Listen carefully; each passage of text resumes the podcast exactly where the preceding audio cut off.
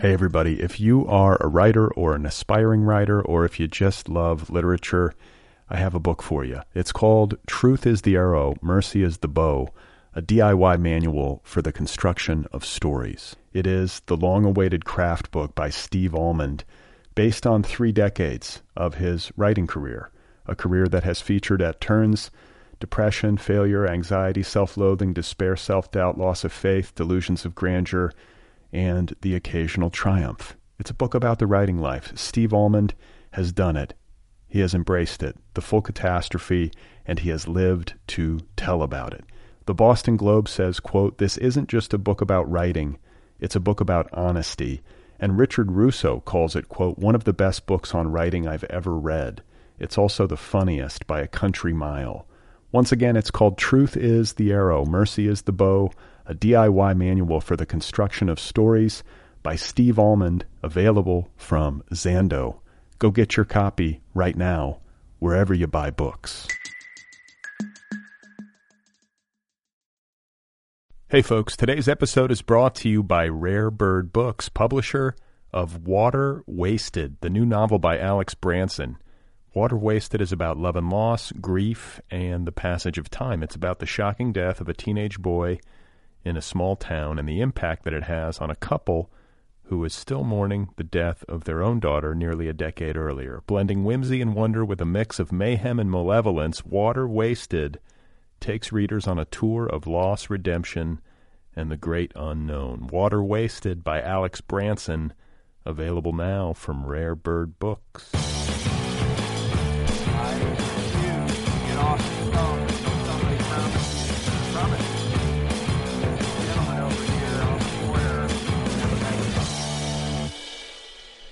Hey folks, how you doing? Welcome to the Other People Show. My name's Brad Listi. It's nice to be with you.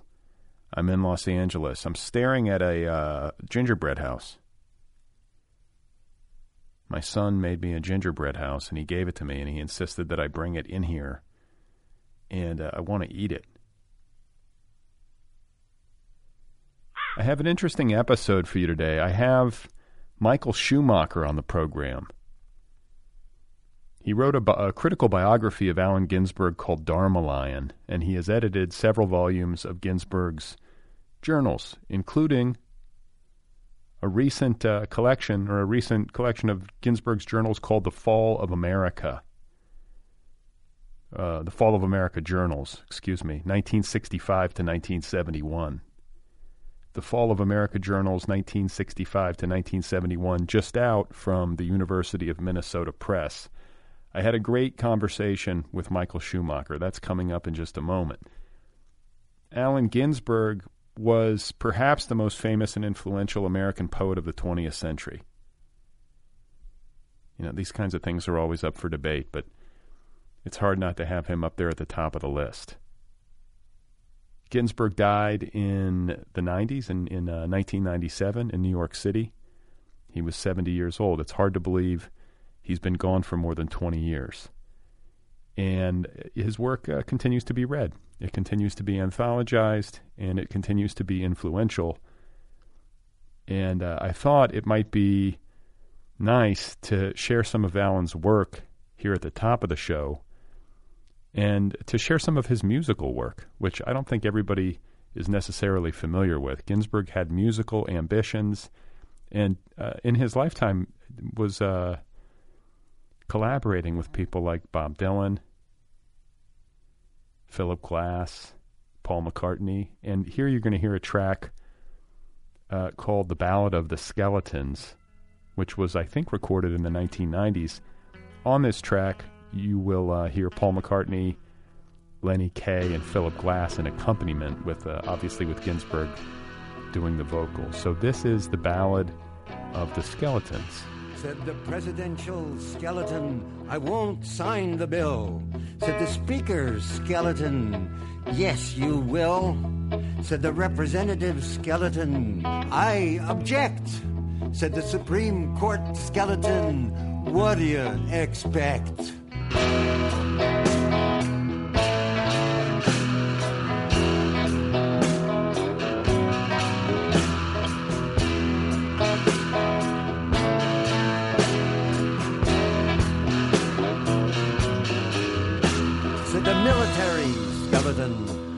Star bombs, said the upper class skeleton. Starve unmarried moms, said the Yahoo skeleton. Stop dirty art, said the right wing skeleton. Forget about your heart.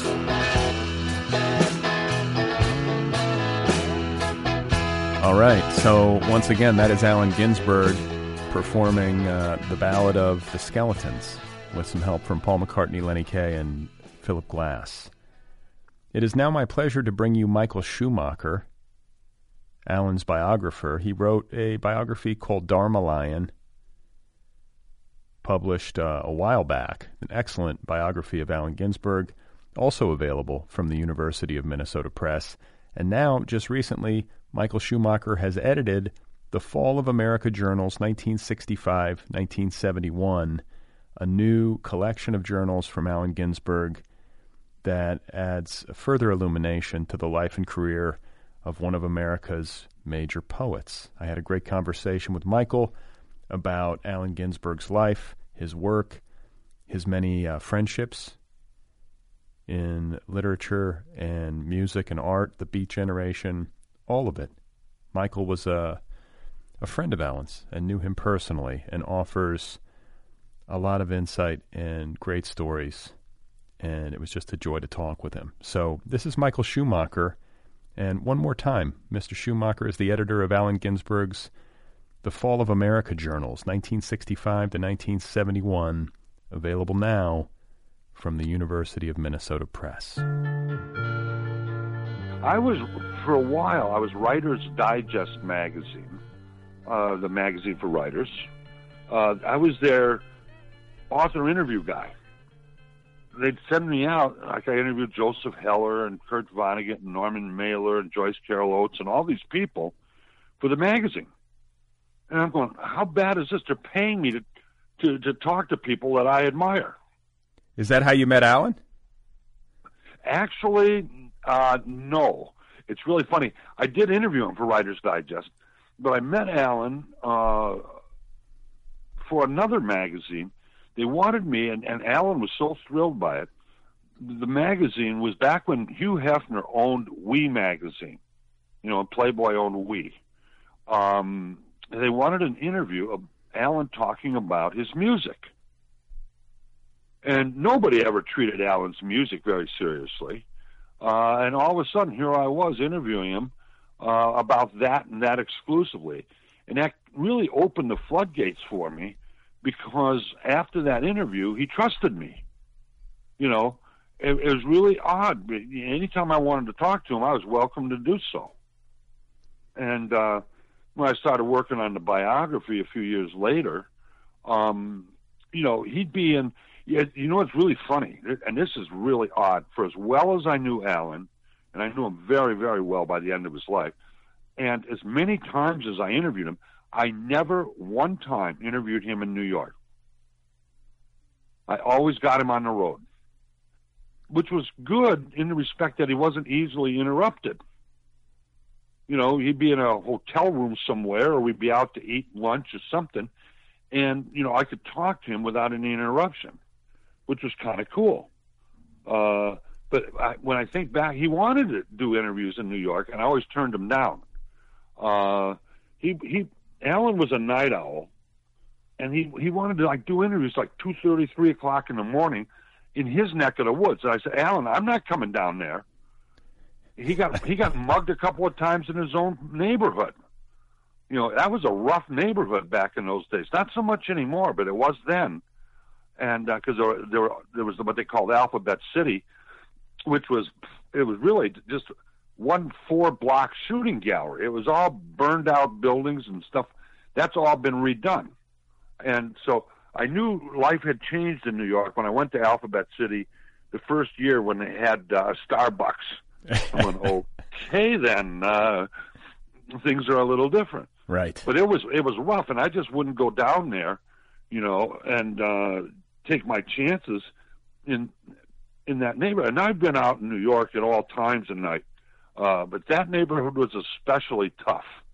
And uh, Allen didn't seem to mind it, but he was staying home too. Yeah, he that was just hurt. he was just in his he apartment. Home. What uh, what what were your like? What was it like to be in his presence, and what were some of your early impressions of him as a man?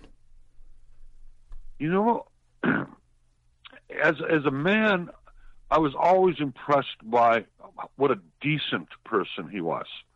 He doesn't get that. There were several things about Allen that people don't understand.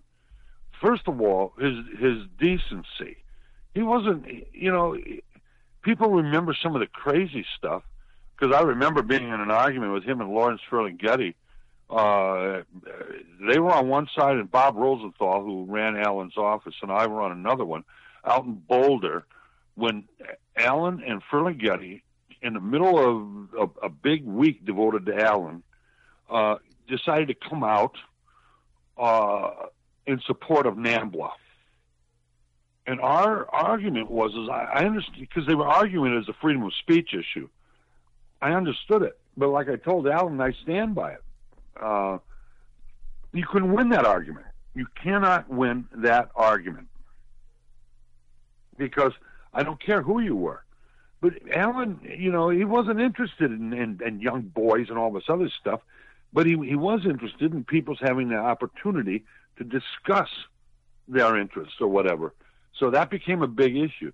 But Allen was never ever given, and this is a lead into one of the to answer your question. One of my impressions about him was he was never given real, real uh, credit for the great courage that he had. Yeah, that that strikes me. Uh, I mean, that's always struck me about him and his work. But in reading about his life and, and work mm-hmm. in the biography, um, the the relentless and fearless self documentation in the journals, absolutely, but also in his public facing life, in interviews, in his work, in the work itself.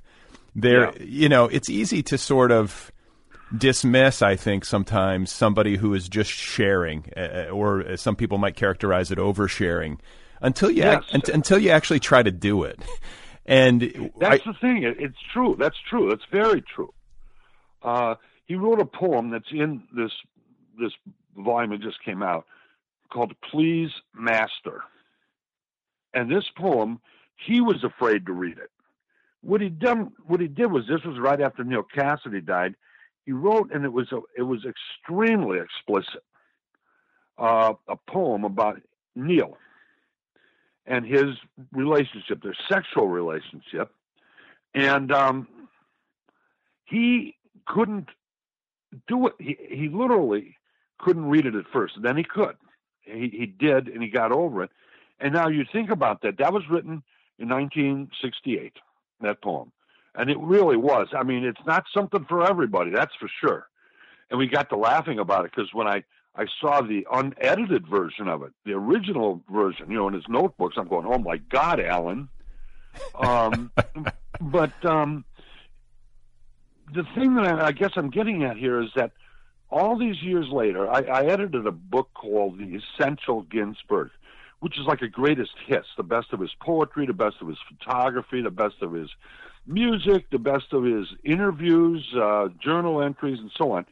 Um, the big fat book that came out with Harper Collins, which was his publisher. And when that book came out, we had a big event. There were actually two of them, but one of them was really big in New York, where a lot of poets and well known people got together and read Allen's poetry. And people were fighting over who could read Please Master. Everybody wanted a shot. Straight guys wanted a shot at it. who who got to you read know, it? Who got to read it? You know, it was a poet. Uh, I don't remember. I, I, don't know him. You know, I, have never heard of him before. Oh, okay. So it wasn't. It. it wasn't like Johnny Depp or something. No, no, no, no. Um, there were. It, it's really funny because what's happening now with um, the one now uh, is they're doing, and it's out in New York, and it's being uh, out. In, I'm sorry, in Los Angeles, it's being recorded. They're recording a lot of these poems or, or things from, you know, the the Fall of America journals, setting it to music, and there are some names, you know, involved in that. Uh, he, uh, they want to have it out next year at some point, which would be great You know, it'd be great for the book. It'd be be good to have Allen. It's it, you know, it's really hard. I'll tell you the honest to God truth.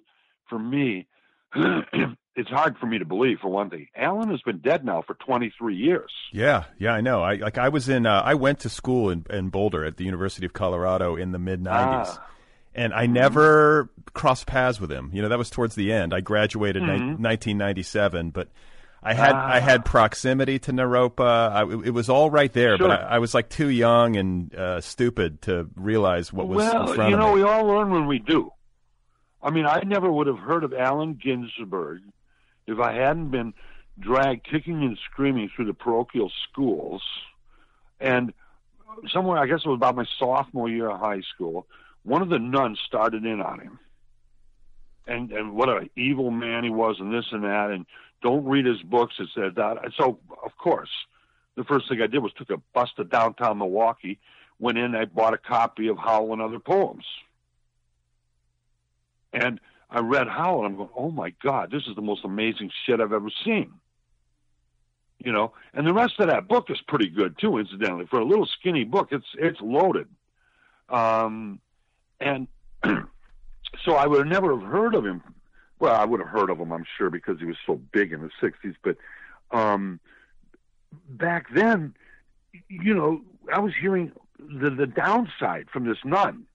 What year was this? And this would have been about now. I'm I'm guessing uh, 65 or 66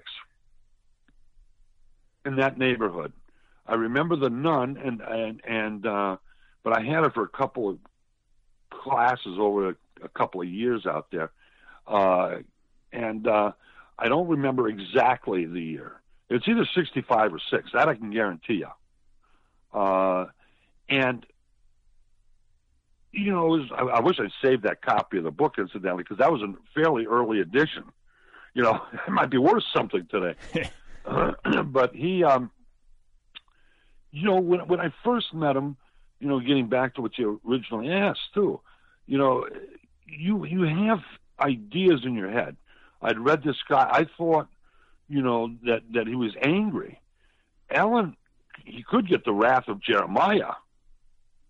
You know, but not really. He he was a pretty patient man, and uh, he always believed in the the Buddhist principles of patience and generosity. Allen did stuff that was just totally, you know, unheard of as far as I was concerned. Um, like what? As far as helping, I, I one time I went out to New York. This is a perfect example. This would have been oh I don't know eighty eight or eighty nine somewhere in that neighborhood. I was working on Dharma Lion, and I was going out there. And one of my jobs while I was out there, one of my set, uh, interview uh, setups was with his stepmother, Edith, who married, you know, Allen's father. It was his second wife, Allen's second wife. His first wife, you know, Naomi was I mean, they were divorced. I mean, she was she was crazy, as they used to say, anyway. Um, but I was supposed to interview Edith. Allen was out of town when I showed up, and uh, I set up the interview with Edith. And and I, the day I was supposed to go, I went out to New York with almost no money in my pocket. I had a uh, uh, advance check that I'd received, and um, was uh, having it mailed. This is in this day and age, it seems almost incredible. I had it was like twelve hundred dollars that was being mailed to me in cash, and it was being sent to my publisher's house, overnight mail. You know when it was available. It wasn't available when I left because back in those days, I, I guess they still do. They made you wait a couple of days, you know, make sure the check cleared and everything else. So, all right, I'm, I'm supposed to, to to take the bus out to Paterson, you know, New Jersey. I'm supposed to talk to Edith, and she was going to pick me up at the bus station. And so uh, the time was coming and hadn't shown up. The check hadn't shown, hadn't shown. So I finally called Edith because I wasn't worried about having the money. I didn't want that kind of money floating around St. Martin's Press. Uh, mail room or anything else. And so I called Edith up and I just explained it to her. And I said, "Look, you know, this is uh, this is what's happened. This is what I'm going to do. on and on. She says, fine. I said, I'll come in the next, the next bus. She says, fine, I'll be there. So everything was cool, no problem. I took the, the check, uh, the money arrived. I, I went, got on the bus, went out to Paterson. Edith was waiting. We spent, you know, oh my God, about five hours together um, while I interviewed her about Allen and about Louis, you know, Allen's father and so forth. And I went home. Didn't think anything of it. Well, later on that evening, about 8 o'clock, the phone rings in the place where I was staying. And it's Allen. And he'd just gotten into town. He said, and, and he had his, he, I wish I could imitate his voice because he'd say, So how are you? You know, he, he, he just had a way of uh, saying things. And I said, I'm fine. He goes, Well, that's not what I hear. And I said, What do you mean? And he said, I, I was talking to Edith. He said, Oh, Allen, don't even start. And he goes, Now listen. He said, You don't ever come to New York with no money. And I says, God, I've done it many times, Allen. Uh, and he says, Well, if you need money, I'll give you money. And I says, Well, that would kind of blow any chance of anybody's believing my objectivity in the making of this book. And uh, but he really chewed me out about it. He says, "You don't come out here with no money." and and and what he did do for me over the years, and I always appreciated it. He'd say, "What are you What are you doing right now?" I said, "Nothing." He said, "Run down to St. Mark's bookstore, buy some of my books, and bring them back."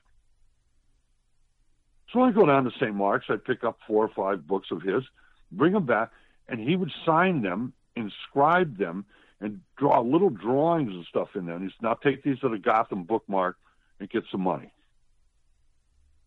And so I would. I'd go there. He would, in, in five books, he'd pay for my trip. Wow. That was Allen. You know, he he helped more people.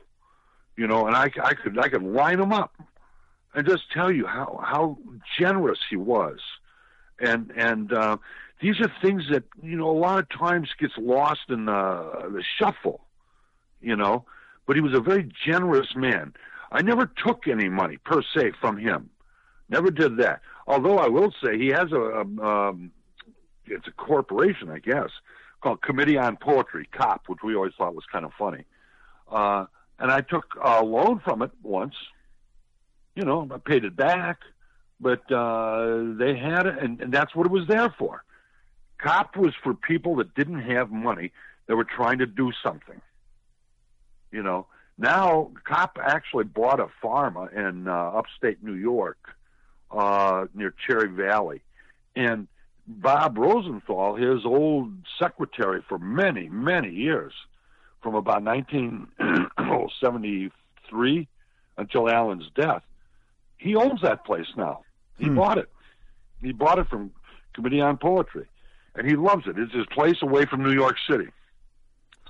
But you know, if you start on this kind of stuff, this Allen stuff, there's so much, you know, that happens behind the scenes. That uh, when I think of some of the better times I ever had with him, it was weird stuff. Going out to dinner. One time, one particular noteworthy occasion, he just he he, he poked his head in because I always stayed in the guest room in uh, where his office was. He had a big loft, and I, there was a guest room there, and I always stayed, which I always was grateful for because that saved a whole lot of money. Um, he poked his head in, and he said, "I'm going out to dinner with a bunch of guys. You feel like coming out?" And I said, "Sure." And I dropped everything. I I, I grabbed my bag, a big shoulder bag, and um, we went to this uh, Thai restaurant, one of his favorite places, and Larry Rivers, the the great painter, was there, and um, who all was there? Uh, Ron Padgett, a poet, was there. Bob Rosenthal was there. There were about seven of us were there, sitting around a table. And the only reason I mentioned a shoulder bag, it was very funny, because Rivers was a very funny guy. I got to know him, and um, very funny guy, and Allen at one point saw a book peeking out of my book bag. Uh, it was New York in the 50s, it was called, and it was written by, um, was it Dan Jenkins? I think it was Dan Jenkins wrote it. And I was reviewing it for the Milwaukee Journal. And Allen says to me, he, he says, um, have you read this book? And I said, yes, I have. I'm working on a review. And he says, would you mind if I take a look at it? And I said, absolutely not. And so I handed him the book, and he goes straight to the index, looks up his name all the times because he's all over that book. And uh, Rivers starts doing stick. It was hilarious. Allen's got his head down. The wait, waiter came to the table. They ordered what Allen always orders every single time.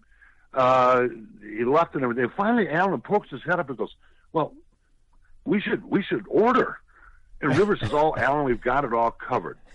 And Allen goes, "Well, do they know I'm diabetic?" And Rivers says, "I mean, everybody in New York knows you're diabetic." and he was hilarious.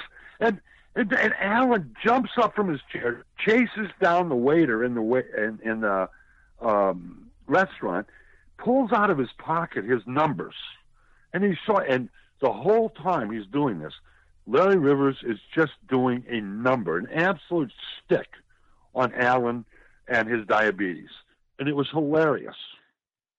You know, it, it, it's just fun. No, no, it's great. I love these stories. Uh, you know that don't make it into the biography, and you know that nobody I know nobody knows except for the people who were there. Hey, everybody! If you are a writer or an aspiring writer, or if you just love literature, I have a book for you. It's called "Truth Is the Arrow, Mercy Is the Bow." A DIY manual for the construction of stories. It is the long awaited craft book by Steve Almond based on three decades of his writing career, a career that has featured at turns depression, failure, anxiety, self loathing, despair, self doubt, loss of faith, delusions of grandeur, and the occasional triumph. It's a book about the writing life. Steve Almond has done it. He has embraced it, the full catastrophe, and he has lived to tell about it. The Boston Globe says, quote, This isn't just a book about writing, it's a book about honesty. And Richard Russo calls it, quote, one of the best books on writing I've ever read. It's also the funniest by a country mile. Once again, it's called Truth is the Arrow, Mercy is the Bow, a DIY manual for the construction of stories by Steve Almond, available from Zando. Go get your copy right now, wherever you buy books. But just to make sure that my listeners stay oriented, you know, you mentioned Louis and you mentioned Edith and you mentioned Naomi, uh, Allen's mm-hmm. Allen's biological mother, and I yes. think I think like as a uh, a foundational um, aspect of his life and work, you can't sure. get very far without discussing Naomi and her uh, mental oh, Il- her mental illness and institutionalization and eventual lobotomy. Was, uh, uh, Allen never recovered from that. He says he did, but he did not. How could you? He authorized his mother's lobotomy. Louis couldn't do it because they were divorced at that point. And Gene, Allen's older brother Eugene, could not. He couldn't bring himself to do it. So Allen did. They they told Allen that she was going to hurt herself if this wasn't done. You know that she she could be violent and and blah blah blah. And Allen and if you read that great poem, Black Shroud, he he has a nightmare about beheading his mother as she's leaning into a toilet and vomiting. It's like a mirror scene of a scene in Kaddish. And it's it's electrifying. He did a poem called White's Shroud where he comes to grips with who his mother is in the same volume. Uh, but Allen never got over that. And when when what, when when uh, was this in time? Because like I think it's important for people listening to know. Sure, of course. Like lobotomies, was, lobotomies were, were conducted with some regularity during this period in history. It wasn't, you know, it, yes. I think nowadays it can sound crazy, but back then this was something that happened. I think he did it uh, in the early to mid 50s. I don't remember the exact date right off the top of my head, but it was in the 50s his mother died in 56 and um, she was institutionalized and had been lobotomized for a while at that point. and i want to tell you something of all the episodes that i had researching this book that was the most intense and the most moving to me was when i was up at columbia and uh, i was looking at the correspondence between naomi ginsberg and allen ginsberg uh, and it was heartbreaking. I literally had to put the stuff down and and just walk out of the reading room. I went for a little walk on the Upper West Side of New York just to calm down. She's begging him to take her out of there. Uh, you're my little Allen. You're my little boy. Wow. And, and it was just, I mean, it was unbelievably heartbreaking. And Allen, you know, he, you know, it's really funny because Gene said the same thing when I interviewed him. They, one of the boys would always stay home with her during the day. You know, and and, and Louis would- what what was wrong with her? She was schizophrenic. yes, paranoid schizophrenic, and she would have episodes. She would wear like she she'd sit in her bed with pots and pans on her head, you know, and bang away and, and stuff. She believed that Hitler had put uh, sticks in her spine that that made her, you know, he he could read her thoughts and everything. I mean, it was really really serious stuff. And Allen, in the poem in Kaddish, recalls uh, one episode, you know, very vividly, uh, of where he was at home with her, and she's starting to go, and he didn't know what to do. So he literally loaded her on a bus. He got on with her, and they went to a, a, a sanitarium. And then Louis, uh, which you know is, is, as far as I'm concerned, is almost unforgivable. He starts screaming at Allen later on when he comes home from work and finds out what Allen had done. But Naomi was was in serious trouble. She was having an episode, and Allen at the time was like 13, 14 years old. Oh my God! Yeah, I mean, it, And, and he had you know, it's, schizophrenia today is is like a, a a bitch to treat, and then back then they had no idea what to do. hmm Well, it's really funny because down by I go every morning. I go to a diner here in uh, Kenosha, and there's a place that takes care of a lot of people with schizophrenia a block away, and they come into the diner and they're generally fairly decent. You don't have any problems with them. Some of them wear headphones where music is pumped in because it disrupts their thoughts. The music does, and uh, the diner was always very kind to these people uh, that had the schizophrenia because they can't help themselves. It's not like Naomi you know, chose to be this person. Naomi was an extremely bright person. She was a good school teacher, from what I understand, uh, and she was a good mother, uh, as much as she could be. But she also was schizophrenic. She'd walk around the house nude, you know. Allen and Gina going, "Oh God, here we go again," and and so, you know, it was it was uh, it was a challenge to them. Louis really had no way of dealing with it. He had a hard time with it uh, because all would end up happening was he and she would end up fighting because she was a communist and he was a socialist, and God help all of us when you get those two fighting, those two groups. And um, she was with with the Communist Party. He mentions that in his poem America, how she took him to communist cell cell meetings where they gave him a bag of garbanzo beans, you know, and they'd listen to some big name communist speaker. She'd take Allen to those. But this is the thing, and I think this is really, really important that people understand this. Uh, he became the person he became because of both of his parents. Okay, like I edited the the the letters, the correspondence between him and his father, uh, and it's really excellent, excellent stuff. But with his mother, Allen learned uh, uh, tolerance, great tolerance of people that have problems. And uh, one of my favorite Allen stories, and I'll, I'll let you ask another question or whatever, but one of my favorite Allen stories was down in the East Village in New York City. Um, and I don't remember the date of this. It was in the, the 90s, though. Um, there was a altercation outside a bodega there, and it was a really nasty one between uh, some two homeless people, a man and a woman, who obviously had been together for a while. And she's screaming at him, and she's got a, a dog, and and the dog is snarling at this guy, and it's really it's drawing a crowd. and people are trying to figure it out. And up walks Allen with Peter Orlovsky. Who is who? And Who is his, uh. Peter Peter Orlovsky being his longtime partner? Yes, yes. And they walk into the bodega, and they walk out. And at this point, it's it's to the point where you know something very serious could happen.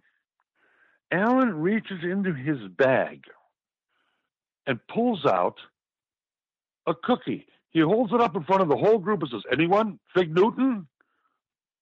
And it dismantled the entire issue. Everything calmed down. But this was Allen's understanding of a lot of things. Uh, he had uh, he, he had uh, just such a and, and that that comes out in his poetry is what I'm saying too. Is this understanding of the difficult parts of existence for some people. And Naomi was really the model that he learned on because his mother, he loved his mother, but, but she was so difficult at times. Um, and, and that was one of the important lessons in his life was what he learned from his, his uh, paranoid schizophrenic mother. Yeah, you know, I think about the compassion that he uh, developed as a result of growing up that way and having that kind Mhm. of that kind of strained and difficult relationship and tragic, you know, ultimately tragic relationship with his mother. But Yep. then I also couldn't could not help but think as I read about that the word tolerance, how tolerant Yes, Allen was of all different kinds of people, even absolutely. even and maybe especially people with whom he disagreed. Um, Yes. but also people who I think the rest of society might deem unsavory or unworthy of uh, acceptance. And then I think about it in um, comparison to our, you know, current context, and I think about it in terms of social media and the way we inter- Yeah. the way we interact with one another, and the way we disagree with one another, and all this different, Yep. ki- and the way we tribalize, and you know, he You was don't know how many times I've w- wished that he was alive for some of this. Yeah, I mean, he would be an, an an extraordinarily interesting figure in a contemporary Yes. context because of precisely that. And, um, you know, I think that there's a lesson to be found in it. I found myself feeling inspired by reading about him and the way that he operated, and it made me want to be more tolerant and, and just Exactly. you know, not quite as quick to condemn people or to write people off simply because of the fact that I might disagree with them or they might have sinned, Right. you know, quote unquote sinned in their past. Like maybe they did something. Maybe they did do Mm-hmm. Sure. something or say something horrible, but I've done something horrible. I've said plenty of horrible things. So, you know, I just think that there was a patience and a tolerance in him that gave space to people to Mm-hmm. to maybe be their better selves. And uh, I, He really believed it too. It wasn't just lip service. You know, I had God knows how many conversations with him over the years, and there was one, and I'll make this really brief. My cousin, my my first cousin, who lives in Kansas, was driving down to um, New Mexico, and he picked up a, a, a man and a woman, hitchhikers, picked them up at the side of the road, and to make a very long story short, they shot him five times, point blank range, and cut his throat and threw him out in the middle of the highway to die. Jesus Christ. The only thing that saved him was it was the highway.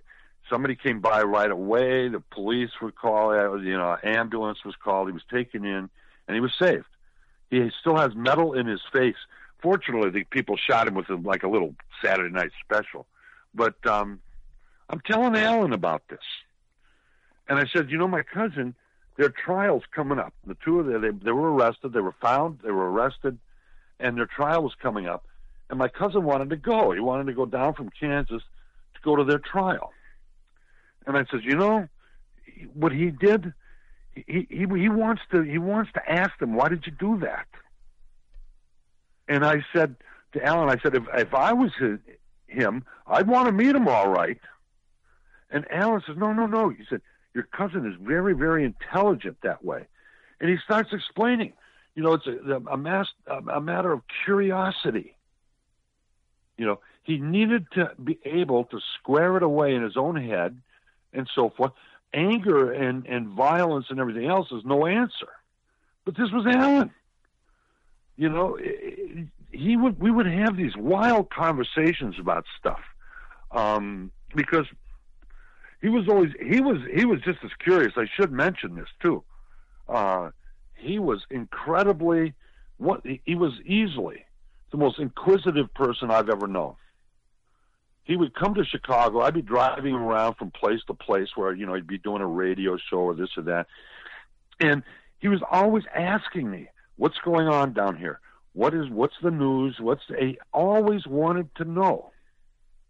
Uh, and he was always trying to square in his own head what he was hearing. Uh, uh, you know, I've never known anybody like him uh, that just always he asked as many questions as he answered. Let's put it that way. And he was he was noted as a young person for being extraordinarily bright. I mean, he always had yes like noticeably high level of intelligence, and then went on to yes. went on to Columbia famously, where he met the people who would eventually become the Beat Generation. So yes. I'd, I'd, love to hear you talk a little bit about that history, so that people listening who, yeah. who might not know can get oriented. Well, you you know you you start to wonder about how things happen in life. You know, Lucien Carr, who was one of the key figures in the Beat Generation, even though he wasn't a writer per se and such, but he was a friend Lucien was dating a woman whose best friend was dating a young writer from Massachusetts, Lowell, Massachusetts, named Jack Kerouac. And from St. Louis, where Lucien was was from, was a guy named William Burroughs, who went out there, you know, because of some of Lucien's talk, you know, and so forth. These guys all came together at the same time, and they were from different parts. Allen was from New Jersey, you know, and and Lucien was the perfect foil for all these guys. He told Allen originally went to New Jersey from New Jersey to Columbia because he was going to be a labor lawyer, and Lucien looks at him and says, "What do you know about work? So you've never worked a day in your life to speak of, you know, and you're going to be a big labor lawyer? No." But Allen's father was a poet, and Allen wrote poetry, you know. And Jack Kerouac had written a ton of stuff before he got out to to New York City. And Burroughs had no interest in writing, but Burroughs, and I always felt this anyway about William Burroughs. I, I, I'm all right with his writing, but I think he was more important as a character, as a guy who he was older than the rest of them, and he tested them and he recommended they read certain things and do all this other stuff. But it all came together at Columbia University. Allen and Lucien were staying in a seminary, uh, and and uh, that was open to students because of the war. The dorms were being, uh, you know, during World War II. Uh, this was in 1943. The the dorms were being used by people in the army you know, while they waited to get or, or Navy or whatever to be shipped out. And so uh, one day, Allen and Lucien met. You know, Allen heard some music coming out of Lucien's room, and he, he poked his head in the door, inquisitive as he was, and asked what he was listening to. And that started up a conversation. Before long, Allen had met Burroughs and and and uh, Jack Kerouac, and uh, Joan Vollmer who was Burroughs' common law wife, which was interesting because Burroughs was gay. But um, she, the two of them had a couple of kids together, um, and uh, she was extremely bright, Joan Vollmer, and uh, all of these people were getting together. A guy named Hal Chase, who was from Denver, and who did he know? He knew a guy named Neal Cassady, who he got to come out to meet them all uh, it, it, was this weird uh, coming together of all these different forces. Well, you know what it reminds uh, me of? What it reminds me of is uh, like great rock and roll groups, like the serendipity, yeah. the serendipity of the Beatles all being in Liverpool, living within a few miles of one another, or right. you know Mick and Keith meeting each other when they're seventeen, and you know these things. Yeah. Ha- sometimes these things happen, and you can't help but look back with the benefit of hindsight and not see some magic in it because you know to have this many major literary figures all converging on a single place in a single time i'm trying to think yep. of a of a contemporary corollary and you know i, I think there's a the the antecedent um, am I using that word right? The like the lost generation. Yeah. You know, the lost generation absolutely is the the one that you would point to preceding the Beat generation, where there was this, right. this kind of literary team and this place geographically where all these forces converged, and then you had yeah. the you had the Beats, and then uh, since then I'm thinking, who, what? There's, well, it kind of melted the Beat generation as it was because by the time On the Road came out people forget sometimes that On the Road was written about events that took place in 1947 and 1948, and the book wasn't published till 57. So uh, it was really, you know, the Beat generation was almost passe by that point. You know, then it became this sort of weird thing, you know, Maynard G. Krebs, you know, beatnik sort of thing. And none of those guys, they were they were serious about their literature and uh, and that's where the word beat generation came from was lost generation in some respects. Kerouac and a, a, writer that they met named John Clellon Holmes uh, were out walking one night and they were talking and and they were talking about you know this generation of writers and uh, the lost generation and such an and Kerouac says, well, I guess you'd call us a beat generation. You know, and he was using the word beat like one of the street people, Herbert Huncke, uh, used to use the expression all the time, man, I am beat. And he didn't mean tired, although that was part of it. It was he didn't have any money. He didn't have anything except a bad heroin habit. uh, you know, and, and so, and of course, you know, Kerouac and, and Burroughs especially, they loved to talk to Huncke because he could tell stories and all this other business that it, it, it gave them some I don't know illumination. Uh, and uh, you know, and and what do you call it? Allen took Huncke in after Huncke had been walking around the streets of New York. He literally showed up. He, if you read the poem Howl, the guy that shows up at his doorstep with the bloody feet, you know that was Huncke. The, everything mentioned in Howl really refers to a person you know, and uh, you don't need to know all of this to appreciate Howl. But if you do know it, you appreciate it all the more because Allen was really on fire when he wrote that poem. And and, uh, and he was young. Like I, I didn't yes. like your book, uh, the biography put it into context for me just how early that was in his life and career that he wrote that poem. Yeah. And he didn't even mean to publish it. That's the thing that kills me. He was sitting there, Peter was gone, and he was feeling lonely. He was all by himself in San Francisco or in Berkeley, I believe it was, and uh, he just sat down on his typewriter and started writing a poem sympathetic to all the people he knew that had troubled lives. You know, it, and the first part came out in one long, long sitting, and he didn't think it was anything anybody would want to read. He didn't write it to publish it. He wrote other poems that he hoped to get published. But uh, it's so funny the way that that works out.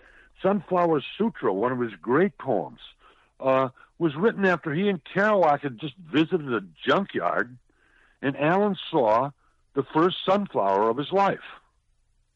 And um, he runs home.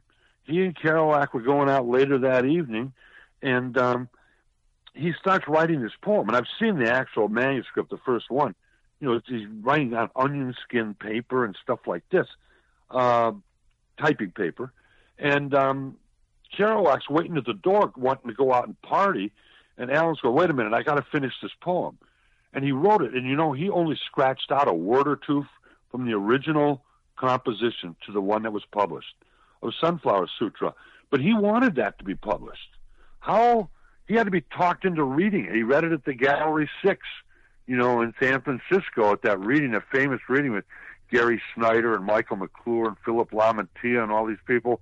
Um, Allen got up there, Kerouac was drunk as a skunk, and he's he's pounding on a wine jug uh, in time or beat with uh, Ginsberg, and he's yelling "Go!" You know, after every line, Allen would would read one of those long lines of Howl and Kerouac, yell "Go!"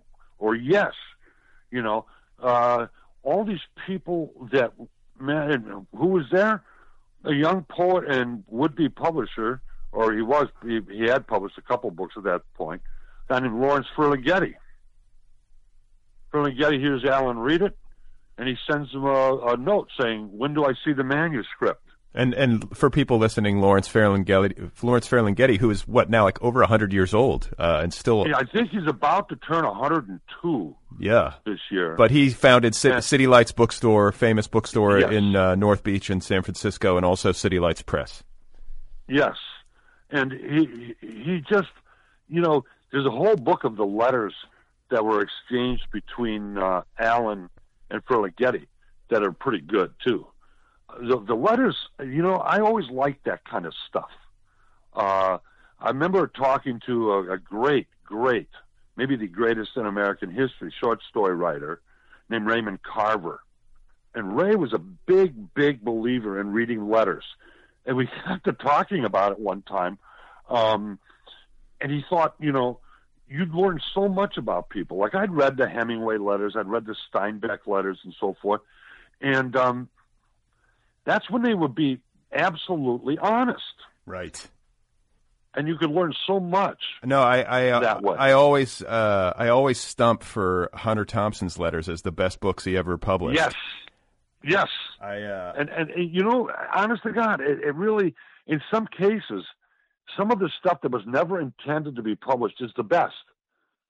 They're not uh, they're not self uh, you know examining themselves. They're just writing down. There was one wonderful letter, absolutely wonderful letter that um, Ginsberg wrote Kerouac when Allen. This was in uh, like sixty one or sixty two when he was living in India and he's just filling Jack in on all that's going on. And it was when Bill Morgan edited Allen's journals, and I know Bill real well, uh, so I got to ask him about it. I said, "Why didn't you put that letter?" in? he said, "It's just too long." The letter was some ridiculous, like you know, fifteen thousand words or whatever the heck it was. Uh, it just went on for page after page after page, typed. So I got the chance, and I published it in the Essential Ginsberg because I think it's one of the greatest letters that Allen ever wrote. But he wasn't trying to talk anybody into something.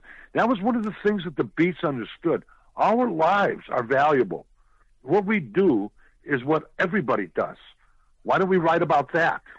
right, right.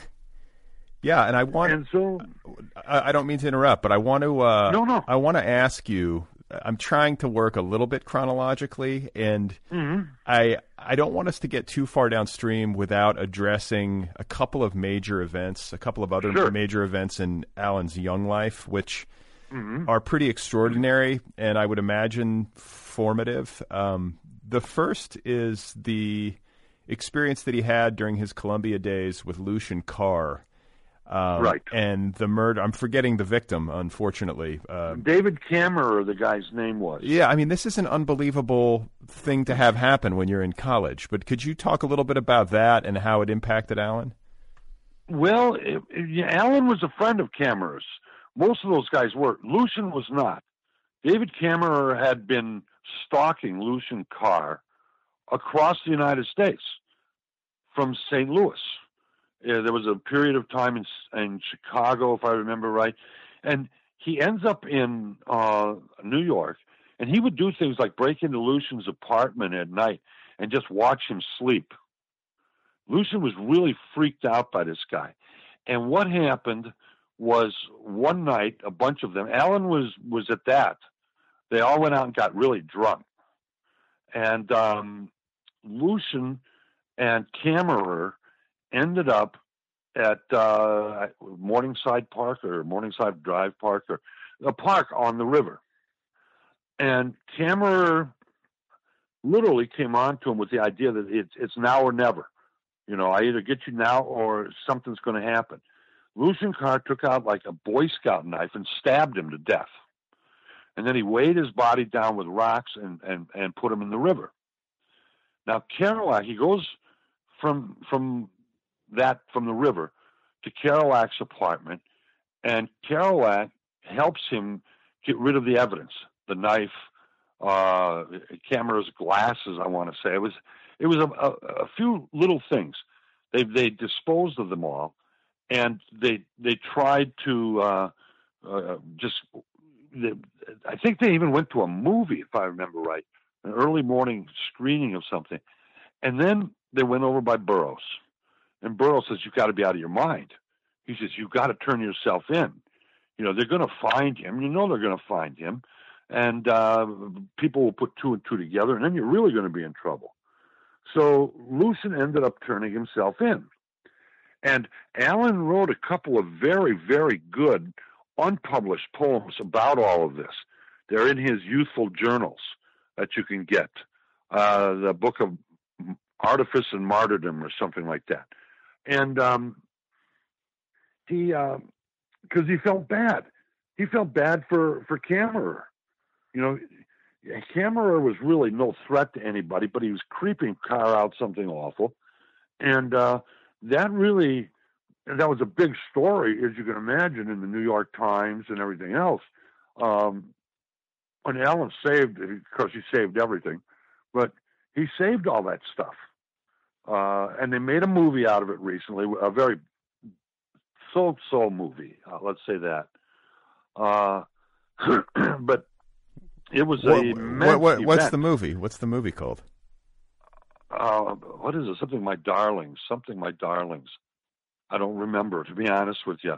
The exact the exact uh, title of the movie, but uh, it was you know what they tried. What it was was I remember Bob Rosenthal being very angry about the movie because they had things happen in the movie that did not, could not ever happen in real life they had Louis getting mad at Allen and slapping him, and and Louis wouldn't have never done that. He never would have done that. It's sort of like that recent thing about the Chicago Eight, where they had uh, um, David Dellinger hitting that uh, court official. Dave Dellinger wouldn't hit anybody at gunpoint, but it looks good, you know, it's Hollywood, and so they put it in. And they did that in that movie uh, about the Carr incident. The the it was kind of agreed amongst the guys that if you wrote about it, you wouldn't publish it. And so that's essentially what happened. Uh, was all the stuff that happened that occurred uh, uh, wasn't written about. You know, and it obviously had something to do with uh, sexuality. Um, yes, yes. Lucien Carr was straight as an arrow, and David Kammerer was not. And Allen, and I mean, this brings me to sort of an, my next topic of discussion because this is so central to uh, the Beat Generation. Uh, is mm-hmm. you know, Allen obviously uh, was a gay man, and mm-hmm. you know, reading the biography was extraordinarily out in a, at a time at mm-hmm. a time when most people were not. Like, not only was he out, but he he was loud, and as as we talked about earlier, he was explicit in his work about it, and it wasn't yep. necessarily always simple for him or always clear cut, but to an extraordinary degree, especially in the context of his time, he was out. But then yes. on top of that, you know, Allen had sexual relationships with Bill Burroughs. He had sexual uh, yep. sexual relationship with Neal Cassady. Uh, I want to say he hooked up with Car- Jack Kerouac. Kerouac. too. Like they were all fucking each other. Yeah. like, um, I just I yep. just find uh, you know that part of it interesting. Kerouac was straight though, or at least mostly straight. Um, mostly straight. Peter Orlovsky was mostly straight. Right. Which is fascinating. Uh, well, that's a whole book by itself. Allen's sexuality is the most screwed up situation that you can imagine. It really was because, you know, Allen would look at it as, oh, just being friendly after, you know, fucking a woman. You know, and he did any number of times. He had girlfriends, but uh, he was gay and he was out about his being gay. But uh, his whole sexual uh, makeup is a would be a topic for a book. It really would. Uh, I don't want to be the one to do it. You know, I've done enough of Allen now at this point. But uh, he, uh, you know, to understand that, what was that? The great line: "Don't understand him too quickly." Uh, uh Holmes told that to a, a, Rolling Stone reporter at, at Kerouac's fun- funeral. The, the, guy was being kind of hard on Kerouac and his conservatism and his old age and so forth. And Holmes just looked at this guy and said, "Don't understand him too quickly." And I think that's brilliant. That is what it is with the Beat Generation. They're not a quick read. You know, they were very different. If you read Jerry Nicosia's book, uh, Memory Babe, the, the great biography of Jack Kerouac, you know, he really explores that to a large extent um, because it was so common. You know, Allen, you know, he was worried at one point I was I was reading his journals, and he knew it. Uh, he'd given me permission to. But at one point, I was in his office, and he says, "Listen, I I, I need to say something here. Um, you know, you're reading my journals." I says, "Yeah." He said, "Well, there's a lot of people in those journals." Because he would write about his sexual escapades in his journals. And uh, I said, Allen, I'm not interested. I said, if it didn't, if it wasn't Neal Cassady or something that had a, a profound effect on him.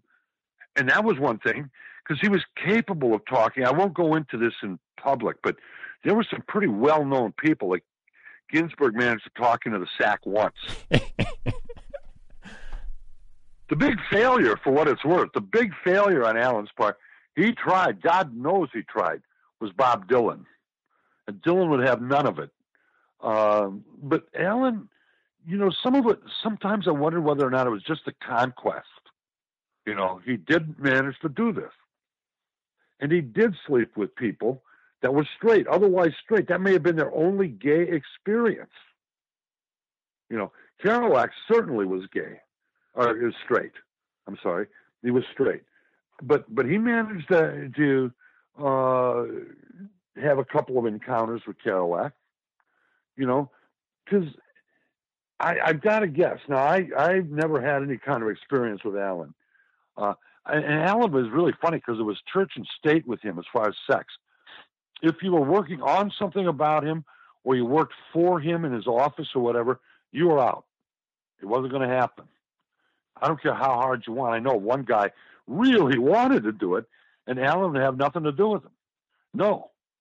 Uh, Allen, he, he was, uh, he had certain standards, I guess you would say, as to who he would uh, would have sexual encounters with, and uh, but but the other side of the coin is one time I was given a hard time.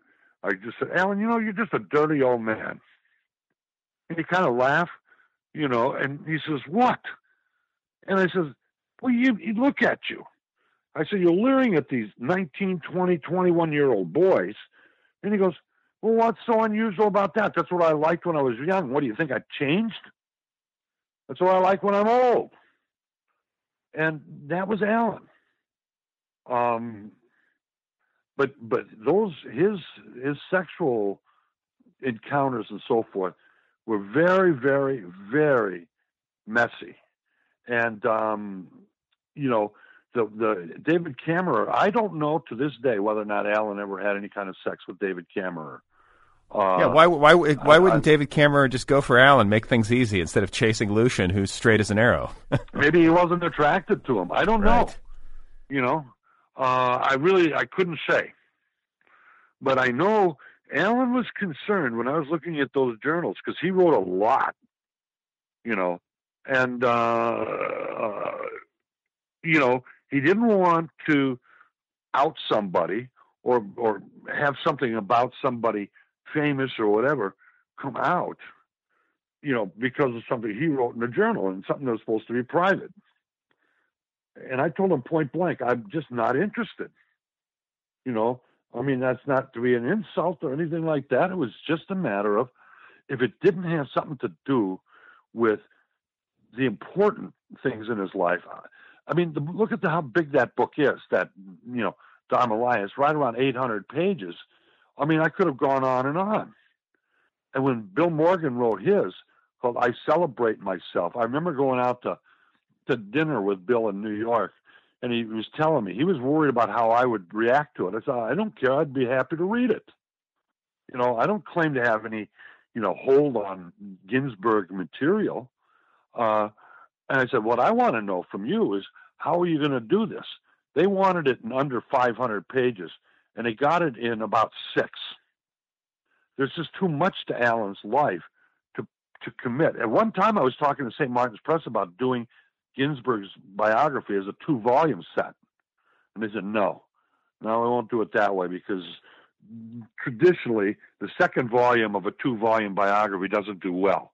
Now, Peter Guralnick's uh, Elvis Presley biography, certainly the great biographies of LBJ written by Robert Caro, um, yes, they did well. Each volume did well. But uh, they didn't want to do that with me. So I didn't. I, I tried to get as much in, which meant leaving a lot out. Then you have to make decisions what to leave out. How important is this? You know, it wasn't easy. What about Ginsberg and his openness with his sexual identity from a young age? Like, mm-hmm. what about that did you learn from, um, you know, all the work that you've done, the bio, the letters, everything about well, about in terms of the it seems like part of an ethos. It seems like part of the like creative ethos that he, he birthed with Kerouac and Burroughs and that that sure. whole crew to live your life uh, like honestly and out loud.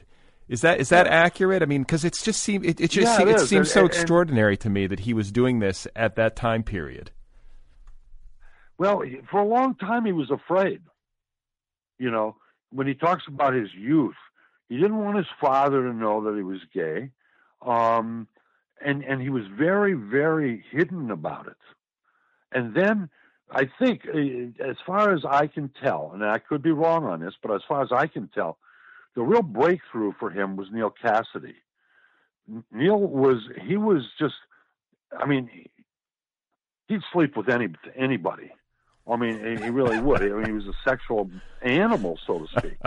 And there's this wonderful scene, and Allen wrote about it uh, in one of his poems, where Allen, Neal was staying at Allen's place, if I remember this correctly. He was staying at Allen's place, and they got in the same. They were on like a big cot, and Allen was so afraid, he was literally trembling, you know, because he had he really had a thing for Neal at this point, and he hadn't said anything about it to Neal, and um, he he moved over as far as he could to the edge of the cot and was sitting there trembling, and and Neal Cassady took him in his arms and just said, "It's okay." And that was really a big thing for Allen. Uh, and and that really opened a lot of doors for him. Was just being accepted, you know, um, he went he went to psychologists and such psychiatrists about his homosexuality to see what he could do about it because he just eh, you know back in those days as you pointed out people weren't out about it you know and and and and so he was worried that there was something wrong with him. And he worried that his father would worry that the you know that he had inherited some of Naomi's uh, mental illness. Well, he even spent time in, in, an institution in his early twenties, right? Right. Yes. That was that was a whole other game too. He he, he traded that out instead of jail. Um, he was he had taken Herbert Huncke in. Uh, this was in 1948, I believe, either late 48 or early 49 because it was really cold out when Huncke showed up at his door with the bleeding feet and everything. And Allen took him in, and he, he the immediate thing he did was he gave him some some warm clothes. He washed his feet and all this stuff, and then Huncke just moved in. And Allen was having a hard time getting rid of him because Huncke was hanging out with another couple uh, who were petty thieves. But they were bringing all this stuff and storing it in Allen's apartment. the biggest piece of of anything that I know of that they had was there was a cigarette machine in Ginsberg's apartment, and um, Allen was very, very worried about it. And this goes back to the sexuality part too, incidentally, for what it's worth, because Allen decided one day to uh, uh, transfer all of his papers to another place, and he had all of his stuff piled up in the back of a car, all these boxes of papers, and the car went the wrong way down a street, and the cops there was a cop there, and they went after the the people. Allen wasn't driving; he was just a passenger, and they went after him. And uh, the car crashed, turned over. Allen's papers were everywhere, and when they read the papers, you know, Allen was outed, so to speak. But also, he wrote a, long, uh, it, it's in a couple of uh, notebooks, a long account of the time he had with Huncke. And that was it. Well, they arrested Herbert Huncke right away. And uh, they got the other couple pretty quickly. And um, Allen was in trouble. Yeah, that was another big story in the New York Times. So this kid, because uh, he told the cops he was looking for material to write about, you know, and the cops weren't buying any of that. So, uh, you know, he ends up going to, tr- to uh, like a trial, and he they traded it off. If he went to a mental institution, he would avoid jail time. So he goes to the, a mental institution, and who does he meet there but a, a young inmate named Carl Solomon, to whom the poem Howl is dedicated. Yes, and you know it, it, it also, you know, you can't make this stuff up. It's so weird. Everything just kind of came together. Yeah, and then the you know, and then him. the uh, there's also uh, like I'm thinking there's a million of these kind of like uh, magical happenings or whatever it seems like in his yeah. in his life. But the the uh, the Blake visions in Harlem in his early yes adulthood. Can you you know he never well he kind of came to grips with it. But what what just tell tell was, the listeners what what happened so they can be oriented. Well, Allen, and he could to the day he died, he can quote poets, you know, verbatim from memory. And he was a big, big fan of William Blake, the poet. Uh, as were, incidentally, Jim Morrison of the Doors, uh, uh, Michael McClure, the poet, uh, uh, uh, Kris Kristofferson. There were people who were Blake scholars, essentially. And Allen was one of them, and he read a lot, and he was also reading a lot of the, the apartment he was he was uh, subletting was owned by a guy who was a, a, a, a, like a seminarian, a guy who had a lot of visionary texts, you know, in his uh, you know, he, including poets like Christopher Smart, people that he had in his bookshelves, and Allen was reading anything he could get his hands on and he read those guys. So he his his mind was in the right state, so to speak. And Allen was a troubled young man too, for what it's worth. It took him a while to become the Ginsberg that we all knew. Uh, but he one evening he was in Harlem, and he heard what you know. He's looking out over the the the cornices of the buildings across the street from the apartment he was staying in and thinking about the work that had gone into it and all this other stuff. He was thinking about Blake, a lot of things. Um, and he uh, he thought he heard the voice of William Blake reciting the poem Ah Sunflower. And then he recited the poem Little Girl Lost, which incidentally, if you're a Doors fan, you know Morrison did one too about your lost little girl. Um, and um, he was convinced he was having a vision. And of course, he started telling everybody, and everybody told him he was cracking up, including Kerouac. Kerouac was like, don't start with that vision crap. Uh, but Allen wasn't hearing any of it. He wrote a great poem called The Lion for Real about it. Uh, and uh, he, uh, he, he stayed on that kick for a long time. He believed in those visions until 1963 when he was in India. He was looking up a bunch of holy men and so forth, and they told him to drop the visions. Why? But he stayed with them because if you see something beautiful, don't cling to it. If you see something ugly, don't cling to it. That was one of his his uh, uh, mentors' advice. Allen had some good ones, incidentally, along that line. My personal favorite of his was uh, notice what you notice. Right, right. I, I've, I, that's just brilliant. Uh, because we all notice stuff, but do we notice that we notice it? When does it become important? When does it become instrumental? And Allen really believed in that. And, um, you know, he was seeking out all of these. He actually ran into the guy who became his guru later on, uh, Trungpa, Trungpa Rinpoche. Chog, Chog, Chogyam Trungpa. Yeah. He, he ran into him as a very young man. I put a picture in a book of him standing with Trungpa. They didn't know each other, of course, at that time, but they met that early. Um, he was seeking out anybody that could help him. He was really tormented by it. He really was. And tormented um, by what? Just like his his own psychic pain. He, yes, he was wondering whether or not he was losing his mind. You know, his father thought he was definitely going down Naomi's path.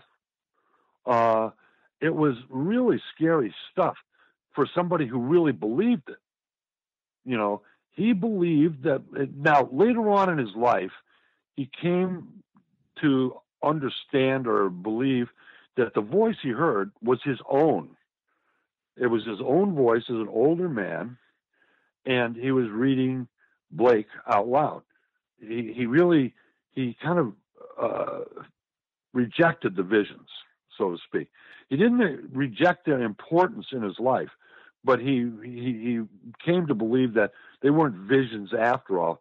But for a long, long time, he really did believe in that. And then he wrote a wonderful poem uh, called The Change. Uh, right after he left India, he went to Japan to uh, visit Gary Snyder. He's on a train, and he started thinking it through, and it all became very clear to him what this was all about. And so he wrote this poem, this wonderful poem called The Change about it. Uh, that was the thing about going back to all the stuff we've been talking about. Uh, that was what was happening to you was important. That's what those guys believed. You know, every year, and I'll do it again here in a couple of weeks. Every year at Christmas time, I read Maggie Cassidy of Jack Kerouac's. It's the most beautiful, wonderful little story, a very thin little book. It doesn't take long to read it about being a kid and your first love. And it's this amazing story. But that was Kerouac writing about something he remembered from his youth. And uh, where they came to believe that their, um, the, you know, their youth and or any part of their life was important as literature. It could be that whole, excuse me, that whole Vanity of Duluoz that Kerouac wrote, all those books. Uh, it was it was like Proust, you know, these guys had all kinds of influences, and that was one of the big ones on Kerouac. And so he started writing his own group of books that were all nicely, you know, uh, Tristessa was just about a, a teenage prostitute that Kerouac met in Mexico. You know, Big Sur about him almost cracking up, or probably did to some extent while he was staying at Ferlinghetti's cabin at Big Sur. Trying to get sober. Yeah. I mean, eh, you know, the more you read, the more fascinating this all becomes. At least it did for me. Well, you know, the other thing that strikes uh, me, uh, or that struck me when I was reading, was the, the, the life that this guy led. I know Ginsberg did not live high on the hog, but as a working writer or trying to be a working writer today, reading about yeah. his world travels and I mean after after yeah. the, the the six reading, you know that poetry reading in San Francisco where he debuted Howl for an audience, um, you know, Ginsberg was a cultural figure, and he Yep, was and he took off for Paris. yeah, and I mean, he traveled the world. I don't understand how he afforded it. you know, like how is he doing this? He was all over the place. Well, you know, it was really funny when you read the letters. It's really funny. Uh, he was always on Ferlinghetti. Do I have any advance money coming, or do I have any royalties coming, or what? And Ferlinghetti was always good about sending him money. And and Allen would would. It was really funny because a few years ago, Bill Morgan and Bob Rosenthal decided to retrace Allen's steps through India. And they went to India and they did. And both of them were telling me what a harrowing trip that was. right. Because Allen wasn't staying in, you know, five star hotels. He was staying in, in these rundown places, uh, you know, that house lepers and, um, you know, and as far as eating, he ate vegetables. He didn't eat any meat to speak of, because that was what he could afford. So he would do whatever was necessary. Uh, later on, after he became really big, like you know, in the, the the mid to late '60s, and he'd travel, say, to the Iron Curtain countries and so forth, he could make money doing uh, poetry readings, and so he would do that. But very often, he was he was really maybe that's why he was giving me the hard time that time about uh, you know going to New York without any money, because he'd done this. He knew what it was like to try and survive on next to nothing, and um, you know that's just who he was. He was an incredibly well-traveled human being. I did. Yes, he I did not realize the extent of his travels. But not only did he go places, but he stayed a while. Yes, that's what always got me. He goes down in 1960. He goes down to South America to do a conference, a literary conference in Chile. He he does the conference, but then he goes down to Argentina and he goes up to Peru. He wanted to try ayahuasca, you know, yahe, because Burroughs had recommended it. It was the most powerful hallucinogen known. And so he goes up there. He's going through the Amazon, you know, along the Amazon without a friend, without knowing anybody. And he just did it. In 53, he went down to Mexico that way. He went, he just went down to Mexico. He, he knew nobody down there. He befriended some people while he was there. And he always managed to do that because he was always very, um, you know, he, he was friendly. He got along with people, uh, straights, gays, whatever. It didn't matter to him. And uh, you know, he he met some awfully well-known people, you know, along the way, or people who became very well known. And um, you know, it, the travel part alone, because we were thinking about that one time, uh, talking about it, Bob and I, about where was Allen never where did he not ever go? Because he'd seen everything there was to see, as far as I could tell. Um, you know, he would go. He went down one time with Ferlinghetti to Australia and New Zealand. Uh, he would just go, and uh, I guess he didn't give it any thought other than this is an experience that I should have. He strikes me as a kind of Zelig-like character. You know, you just Yeah. Oh boy, was he ever? yeah his like not only was he like, like peripatetic and super uh, you know high energy and moving all around all over the place, but he also seemed to have an uncanny sense of timing and he had an incredible social ability, which you just spoke to, and Yeah. an ability to kind of connect with people and make friends. And he also had, and I think this is maybe one of the um, least known or uh, it doesn't get talked about enough, but he had a, a very um, uh, high level marketing ability. uh, I, Oh, I don't yeah. even know how to char- I don't Oh, know how to characterize it, but it's you know the more that I learn about the work that he did to market his own work and to market the work of his friends and to Yes. like I don't think the Beat generation is a thing without him. I think Oh, I he's- agree. I agree a hundred percent. I can't because Kerouac would have never done it. Kerouac, I mean, the, the Nope. fact that it's a cultural um, industry, you know, and that it became this major cultural force is, I think, primarily. I mean, you you know, the the the credit deserves to be spread around widely, but it, Ginsberg really feels to me like the engine of it. He was. There's no question. Uh, Kerouac had written The Town and the City uh, without a whole lot of help, marketing wise, from Ginsberg. He carried it around a big bag, you know, in New York, and uh, uh, he managed to get it marketed. But after that, I mean, on the road, if it hadn't been for Allen, he, he uh, if I remember correctly, he teamed Ker- uh, Kerouac up with Malcolm Cowley, the editor. Uh, and, and, you know, Cowley and Kerouac went back and forth on it.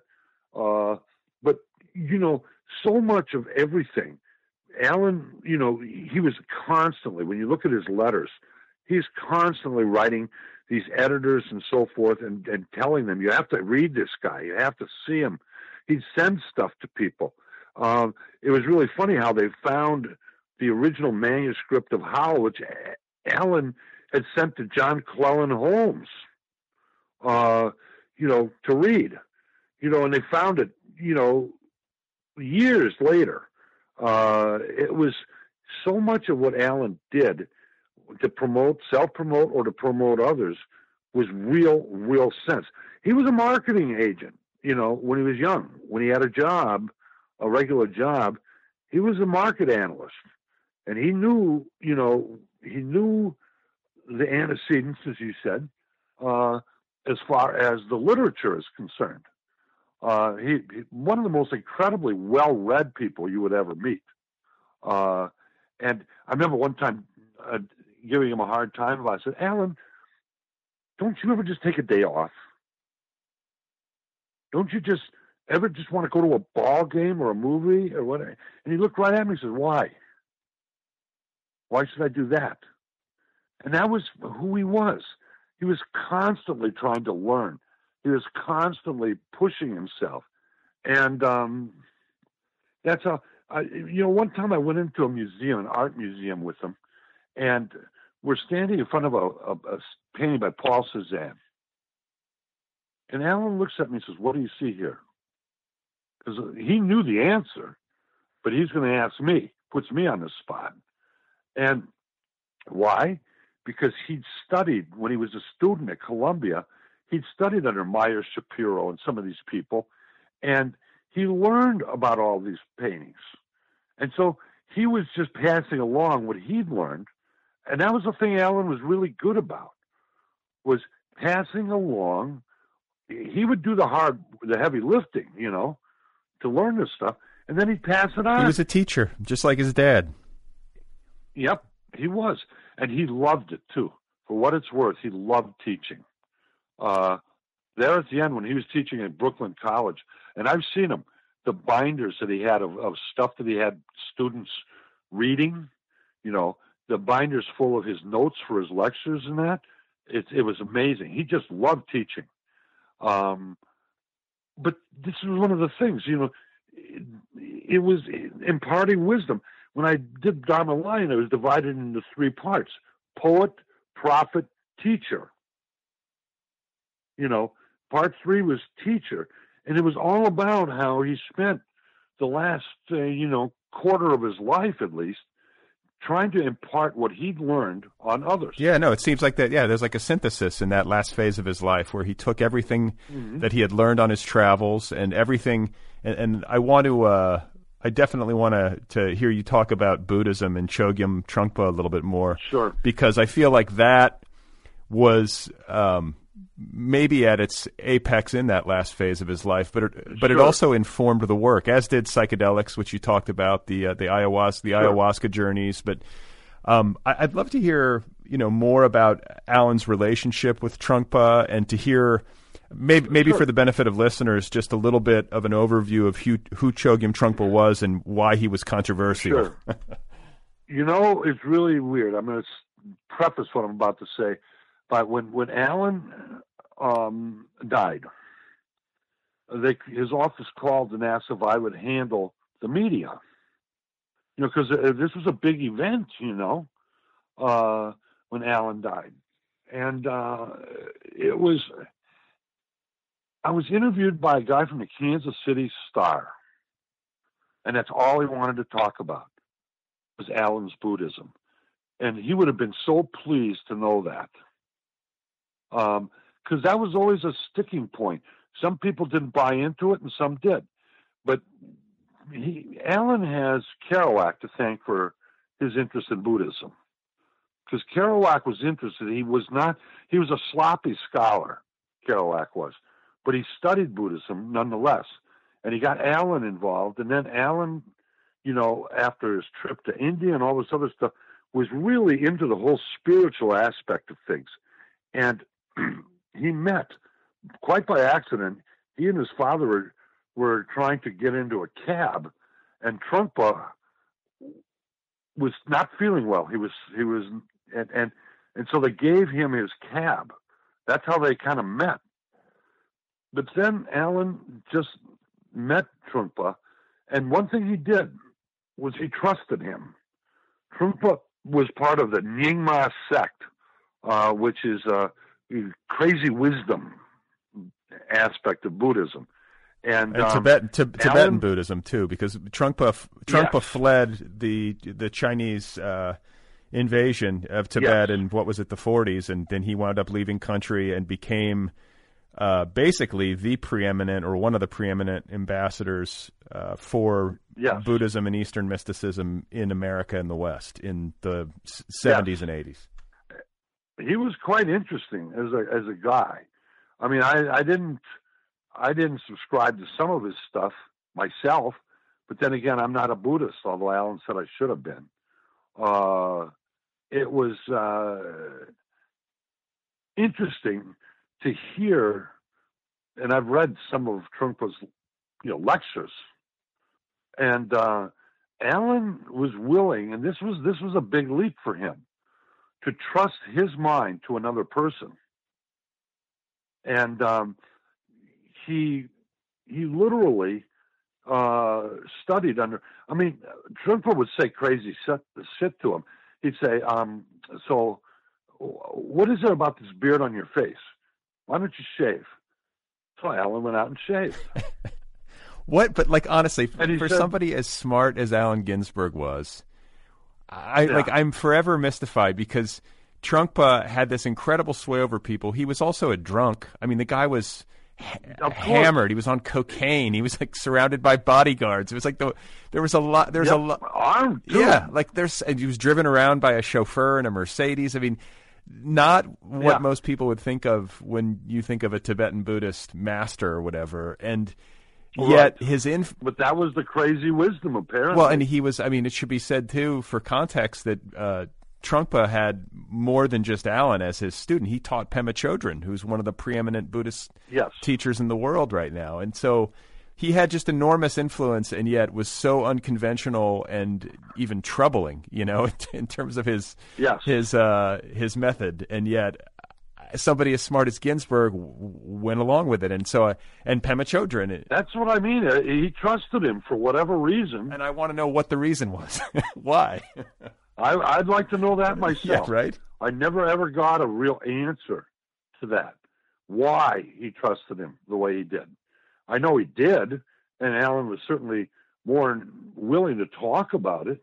But it was one of those things that maybe he, you know, it, it's really funny. Let me let me put it to you this way about Trungpa and Allen's Buddhism. There at the end of the uh, well, it was actually beginning of the 70s. In 1972, he wrote a poem called Denver to Montana, which is a masterwork. It's an incredible work. And I'm happy to say it was published in this new book, finally. Uh, but you know why it wasn't ever published?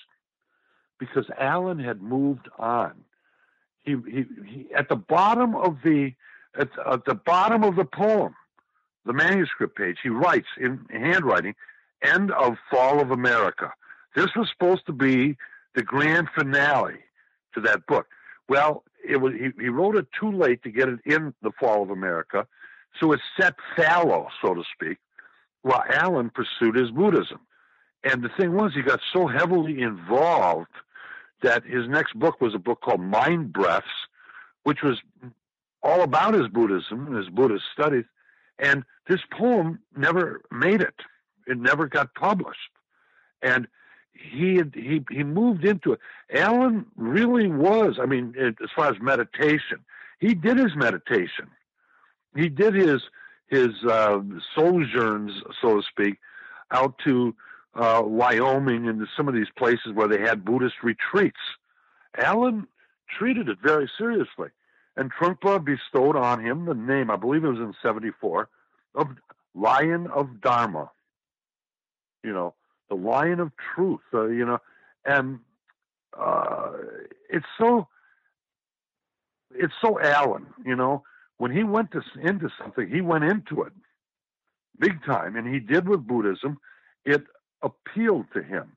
I think that had a lot to do with it because he had his arguments with with some Buddhists of other types, uh, of other sects or whatever you want to call it. Philip Whalen, his friend, he he was uh, an abbot at a Buddhist monk in San Francisco. Uh, uh you know, a, a Buddhist monastery, not a Buddhist monk a Buddhist monastery. Philip was a monk, and and he and Allen, It was really funny because whenever I talked to Allen about his Buddhism, he says, "Oh no, no," he said, uh, "Just call Philip. He'll he'll tell you all about it." It was like Bob Rosenthal. You know, Allen would say, "If you have a Jewish question, talk to Bob. He's my expert on you know Judaism." And it was like that. Allen, he would defer to people about things uh, that he didn't feel qualified to explain all that well. But he was interested in it enough to study it. When Allen died and they had his funeral, and it was over five hours long, the funeral, I was there. Um, they they did a Buddhist Jewish funeral. they read him the Kaddish, for example, because uh, that's how complicated. When Allen was he was cremated. His remains are in three places. One of them at Naropa, some of them at the Jewel Heart uh, Seminary in just outside Detroit, I think it is, uh, where one of his teachers, you know, is his final teacher after Trungpa, uh, lived, and the third, and this this cracked me up to no small end he had he had a, a third of himself buried on top of his father in New Jersey. His father, a Zionist Jew, who would have screamed bloody murder if he knew that Allen was getting cremated in the first place. Why? Because Jews they got to Jew, Jews they got to get buried like the day after they die, right? You got to get them in the ground. Yes, it's very quick. It's very quick, and that's how it was with Allen. He died. It was really, really strange. Um, he I got a call from his office on a Saturday, and they said Allen is dying. He's in the hospital now. He's got cancer. He's not expected to live more than six to ten months. And he, he says himself, Allen, I'm not going to last that long. And I says, okay. And he said, he'd like to see you, but don't come next week because he's going to see all of his closest friends and family and all that next week. I says, fine. And so I, I bought a plane ticket to go out there the following week. And uh, and they also asked me at that time, please keep all this under your hat because this is a big thing, you know. It's and, and we're going to have a press conference. He's supposed to get out of there next. Uh, is either Wednesday or Thursday. And it was fine. I'm not going to blab, and so I didn't.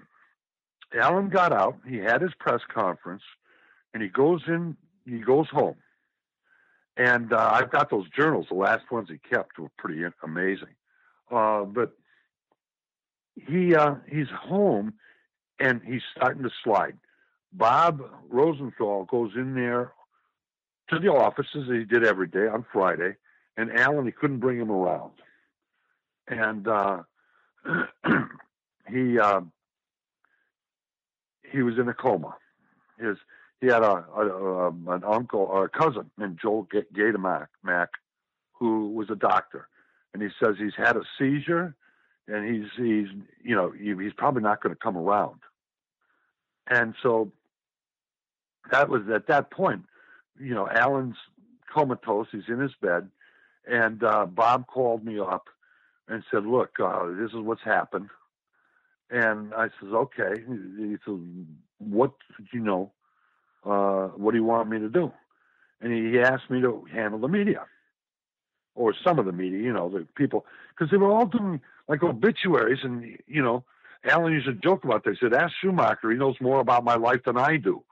Uh, which I thought was kind of funny. But Allen forgot a lot of stuff, you know. So anyway, um, this was on Friday, and and all during the day, people started to to gather. Gregory Corso was there. Patti Smith, the musician, was there. All these people to say goodbye to Allen, and they sat with him. And the whole time he lay dying, Allen listened to nothing but blues. Bessie Smith, you know, for example. Uh, he loved the blues, and they played that just to ease his mind while he was in the process of dying. And all these Buddhists went over there and were praying over his body, uh, over him, as he lay dying. And um, he died at, at like two o'clock in the morning on Saturday morning. He died. Uh, he sat up straight in his bed, and his eyes were wide open. But Bob said, he said he wasn't seeing anything. He saw nothing. He was just sitting up. And then he kind of sighed. He laid back down and he died.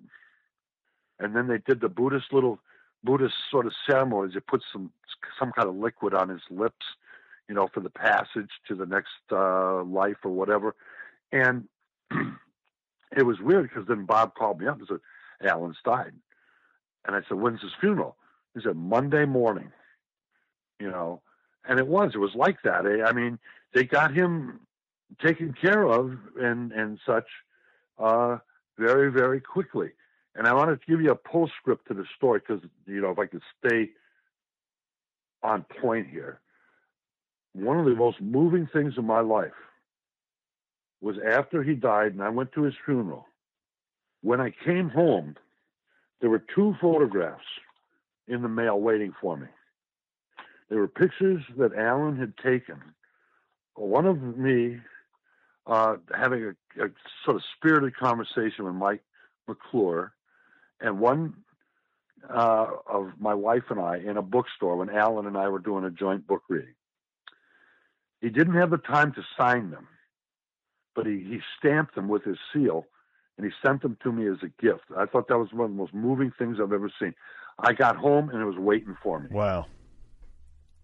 Yeah. Yeah. and, I still get emotional thinking about it because what a thing. What a thing to do. Well, uh, I, I am, you know, I don't want to take up too much of your time. This has been such an extraordinary uh, conversation. I really enjoyed, uh, you know, the book, and congrats on the new, um, the new collection of letters. I look forward to it. I, I want to say in closing, and to hear you talk a little bit on this point before we sign sure. off is that you know when I was reading uh, the bio, it was occurring to me the enormous, like enormous cultural impact of beat literature. Yes, and I think yep. I don't think I fully grasped it. Like I think I had exposure to beat culture because of my college years in Boulder. It was very much in the air there. With sure. you know, you mentioned Naropa earlier. You were referring to Naropa University, which Ginsberg helped to found with Trungpa yes. um, in Boulder, and you know, so I knew that it had currency just based on that, kind of through osmosis. But right. when I'm reading about Allen's life and I'm reading about the influence that he had on Bob Dylan, when I, I right. think about the impact that Neal Cassady and Jack Kerouac had on um, God knows how many people, and how much on the road, sure. how much on the road meant to Janis Joplin how much on the road meant yep. to Jerry Garcia, how much on the road influenced. Mm-hmm. I mean, you could just tick off the names of people yes. who went on to have a kind of incalculable impact on culture in myriad ways, right. and it so much of it stemmed from this movement. And yes. I just find that kind of staggering, and I try to find any kind of corollary um, in the modern age, and it doesn't seem to exist like that anymore. But the world that we're living in, um, it's hard not to see that it's the world that in at least some part, some significant Absolutely. part, was created by that that nexus of talent and creative energy. And there's still, well, most of them are gone now. Diane di Prima died earlier this year. Uh, Michael McClure died earlier this year. Uh, but there's still Gary Snyder's still going. There's still some of them alive. Ferlinghetti's still going, but barely. He's in pretty rough shape, I guess. Uh, but you know, uh, I think it goes back to, and maybe bring bring this around full circle Uh, here at the end. But it goes back to the conversations that those guys had in the Columbia days, and they came up with what they called a new vision. And the the the vision was essentially developed. You can see it in the journals of Ginsberg by Allen and Lucien Carr. Kerouac jumped on. Some of these guys jumped aboard with the idea that you know the new vision is the vision of ourselves. It is who we are and and why what you know we do and what we consider important is important. And we have to be bold enough to come forth with those visions. And I really believe to the core that that's what happened. Because as much as I like the book The Town and the City, for example, Kerouac's, it ain't on the road, folks. And, uh, you know, Allen's, you know, books, certainly his first volumes of Howl and other poems and Kaddish and other poems are, are absolutely out there compared to what was being published in the, at that time. And I think, you know, Dylan, Dylan talks about how important Kerouac, when he read Mexico City Blues, how important that was to him. He said it was the first time somebody was talking to me. And then with this most recent book, um, the you know the, the, Fall of America journals, uh, Dylan. That's where it starts in San Francisco in '65. Dylan either bought or gave Ginsberg the money for a huge your reel-to-reel tape recorder with the instructions that I want you to do with poetry what Jack did with prose. You go around the country or all over the place anyway I want you to recite what's going through your mind. I want you to recite what you're seeing and so forth. And that became what Ginsberg called his auto poesy. Uh, he would recite things uh, as he was seeing it. And it was amazing. He did Wichita Vortex Sutra, one of his great poems, uh, as a result of that. It was auto poesy. He was driving through Nebraska and then into Kansas, and just describing what he was seeing with the backdrop of the Vietnam War. Uh, his his it's a little volume, a little tiny uh, a book booklet called um, Iron Horse. You know, it's all about how he saw this country, how he saw America in the backdrop of the war and of uh, uh, racial tension and all the stuff that was going on. And the more they considered this stuff, they meaning the beats, uh, the more valuable it became because so many people either didn't have that vision or didn't have any any need to address it. So that's what it's about. Well, I guess uh, that's as good a place as any to to. Uh, yeah. We could go on another four hours. Well, I know, I know, and I feel I I almost like I both I feel good and bad for you for being Allen's biographer, taking into consideration how thoroughly well documented his life was by him. Like he leaves you, he leaves you with that blessing and curse. You know, it's like a bounty of source material. In some ways, yep. that makes the the writing easy, but then it, there's just so much of it that it makes it a, a bear to. F- well, it's peeling an onion, isn't it? Really, you take one layer off, and there's another one right under it. You know, uh, that's the way I always felt about it. No matter what you think you know, you don't know it.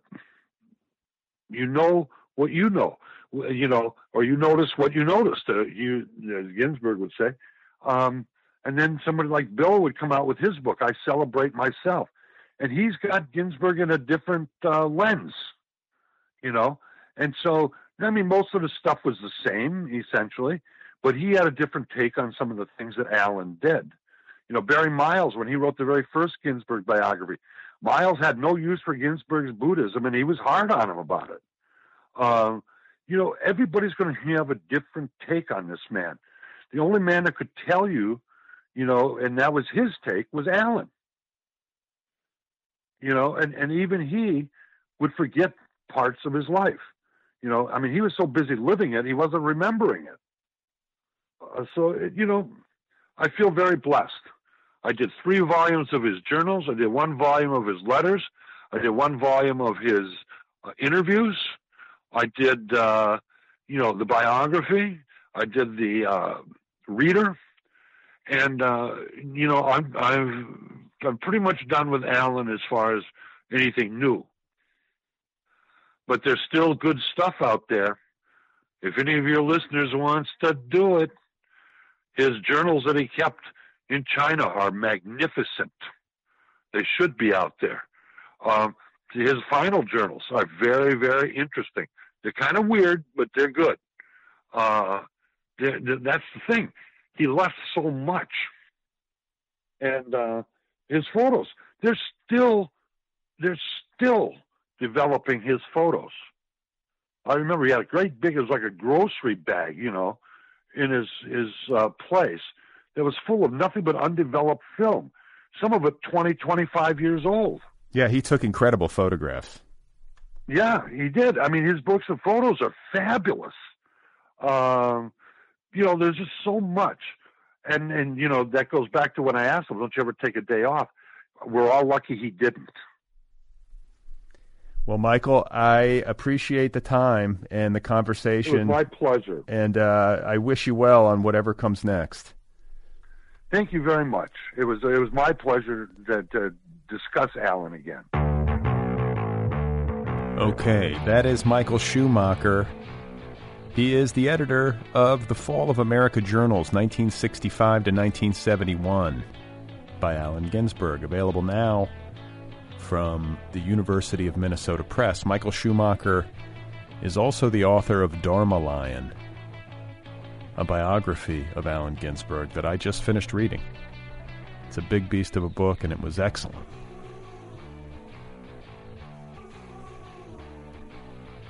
The Other People podcast is offered freely. Every single episode of this program is available free of charge. If you like the program and you have the means and you want to throw a couple of bucks in the hat, you can do that at patreon.com slash other PPL pod. Patreon.com slash other PPL pod.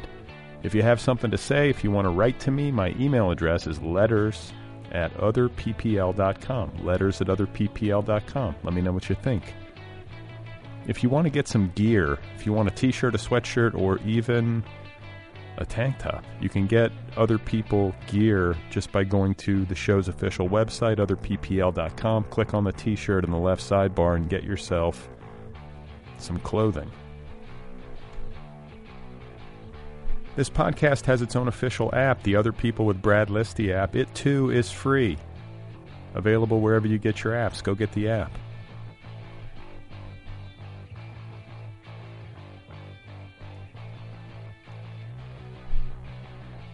So, what am I forgetting? Oh, if you want to send in a Where I Listen photo, you can do that. You can DM the show on Twitter or Instagram or email me, letters at otherppl.com. So I hope you're doing okay out there, wherever you are. I know, uh, you know, it's the holidays. We're in it. It's not the easiest time of the year for a lot of us. And I think with the pandemic, I think we're all tired. Aren't we? It's been a long year. It's okay to be tired. It's normal.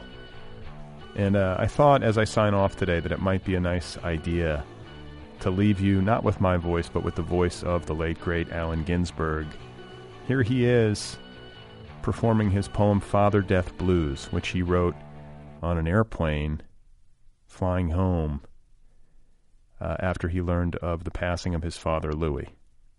So, this is Allen Ginsberg and Father Death Blues. Hey. Father Death, I'm flying home. Hey, poor man, you're all alone. Hey, old daddy, I know where I'm going. Father Death, don't cry anymore. Mama's there underneath the floor. Brother Death, please mind the sore. Old Auntie Death, don't hide your bones. Old Uncle Death, I hear your groans. Oh, Sister Death, how sweet your moans. Oh, children Death, go breathe your breaths. Sobbing breasts, so ease your deaths. Pain is gone, tears take the rest. Genius death, your art is done. Lover death, your body's gone. Father death, I'm coming home. Guru death, your words are true. Teacher death, I do thank you for inspiring me to sing this blues. Buddha death, I wake with you. Dharma death, your mind is new. Sangha death, we'll work it through. Suffering is what was born. Ignorance made me forlorn. Tearful truths I cannot scorn. Father, breath, once more farewell. Birth you gave was no thing ill. My heart is still as time will tell.